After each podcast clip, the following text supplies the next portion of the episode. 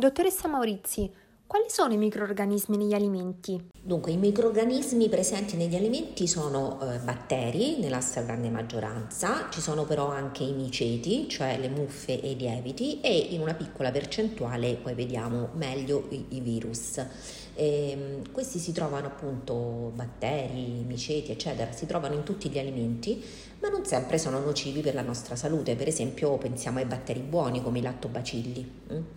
Eh, allora, lo sviluppo microbico, cioè dei microorganismi appunto, dipende dalle caratteristiche dell'alimento, per esempio il contenuto dell'acqua e eh, anche dai tempi e modi di conservazione dell'alimento.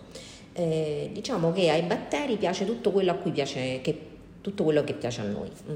E, ehm, e quindi cosa serve a un batterio, a, una, a un microorganismo per crescere?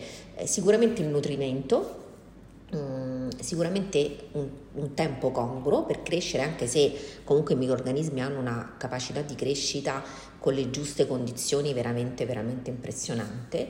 Eh, hanno, dunque, hanno bisogno di ossigeno o anche no, nel senso che ci sono eh, dei microorganismi che vivono solo in presenza di ossigeno e altri invece eh, che vivono assolutamente solo in assenza di ossigeno, cioè è letale per alcuni tipi di microorganismi. Un altro eh, elemento importante è l'acqua, nello specifico eh, c'è un termine che si chiama attività dell'acqua, che è un po' la quantità di acqua, ehm, aiutatemi a dire, disponibile contenuta nell'alimento e che incide sui tempi di conservazione. Per esempio i biscotti secchi hanno una quantità di acqua molto bassa e hanno quindi una durabilità maggiore, non so, la cioccolata pure. Eh, un altro elemento che eh, diciamo così, i batteri poco gradiscono, i microorganismi poco gradiscono, è l'acidità, quindi un alimento che è, è acido eh, non permette molto la proliferazione batterica. Infatti il pH ehm, che va da una scala di solito da 0 a 14, eh, dove 0 è molto molto acido e 14 invece è molto poco acido, che si dice basico appunto, e la neutralità mh, mm, è intorno a 7, ehm, infatti i batteri, diciamo i microorganismi prediligono proprio quelli intorno, quindi intorno a 7, tra 6,5 e 7,5 come scala di acidità, come pH. Mm, considerate che sotto 2 unità di pH e sopra 11 unità di pH eh, i microorganismi muoiono. Mm. Un altro eh, diciamo, parametro che è molto importante per eh, appunto la crescita di microorganismi è la temperatura.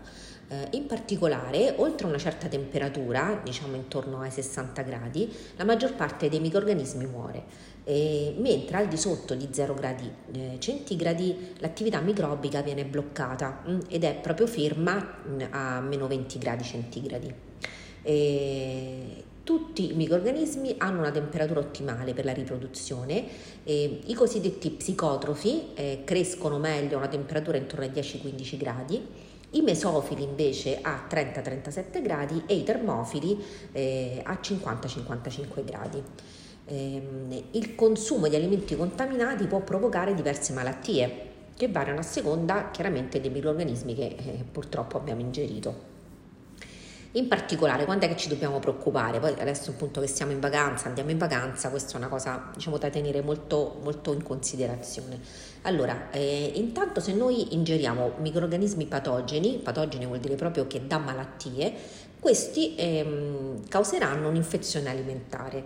Se invece abbiamo ingerito delle tossine che sono emesse da microrganismi, eh, queste provocano intossicazioni alimentari. Invece l'ingestione di batteri e di tossine causano tossinfezioni alimentari. Mm? Eh, gli effetti possono essere lievi, mm, ma anche purtroppo molto gravi e mm, i sintomi di solito sono a livello gastrointestinale. I virus, eh, nella fattispecie, ehm, appunto ci sono alcuni virus che si possono contrarre con il consumo di alimenti e il più grave di questo è l'epatite. Eh, gli alimenti a rischio per appunto la, la, presenza di epatite possono essere i frutti di mare, eh, i frutti di bosco, eh, le verdure e l'acqua contaminata. Eh, le muffe invece eh, si sviluppano, l'abbiamo viste tante volte purtroppo a casa, anche se siamo molto attenti, sulla superficie degli alimenti che ehm, sia in ambienti relativamente poveri di acqua libera, come per esempio il pane, la marmellata, eccetera, sia in ambienti invece più umidi. E, ehm, crescono anche a pH acido, eh, quindi succhi di frutta, conserve di pomodoro, eccetera, e eh, purtroppo alcune muffe producono sostanze tossiche, per esempio le micotossine, no? di cui avete sicuramente sentito parlare, cioè l'aspergillus, il penicillium e così via. La cottura garantisce l'eliminazione dei microorganismi? Sì, certo, come abbiamo detto prima, eh, sopra una certa temperatura i batteri, proprio i microorganismi muoiono.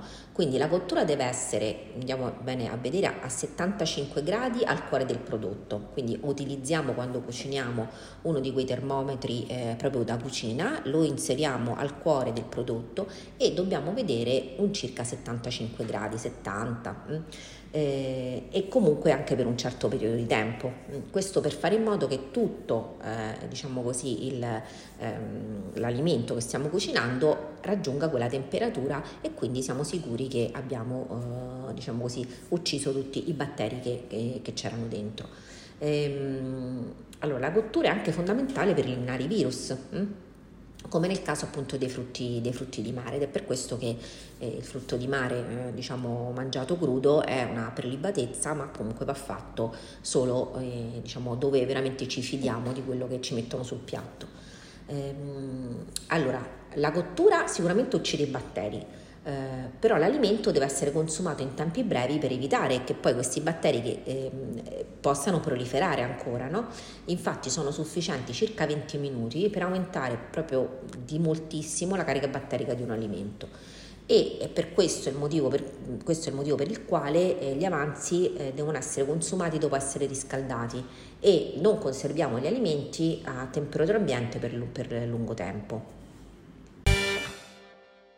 Come mi devo comportare quando vedo la muffa sugli alimenti?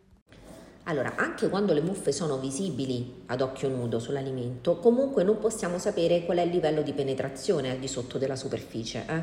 perché questa può arrivare a circa 8 cm di profondità, che è veramente tanta roba. Quindi non è sufficiente rimuovere la parte danneggiata per eliminare le muffe all'interno. Se vogliamo essere tranquilli, eh, purtroppo dobbiamo diciamo così, gettare via eh, quella, quella, porzione di alimento almeno 8 cm eh, al di sotto della superficie dove si sono formate le muffe. Vi ringrazio molto di aver ascoltato anche questa puntata e ci sentiamo martedì prossimo con una puntata sul fritto. Quindi eh, se dovete preparare un fritto aspettate martedì prossimo perché mm, vi, vi dirò come si prepara un fritto buono e sano. A presto, ciao!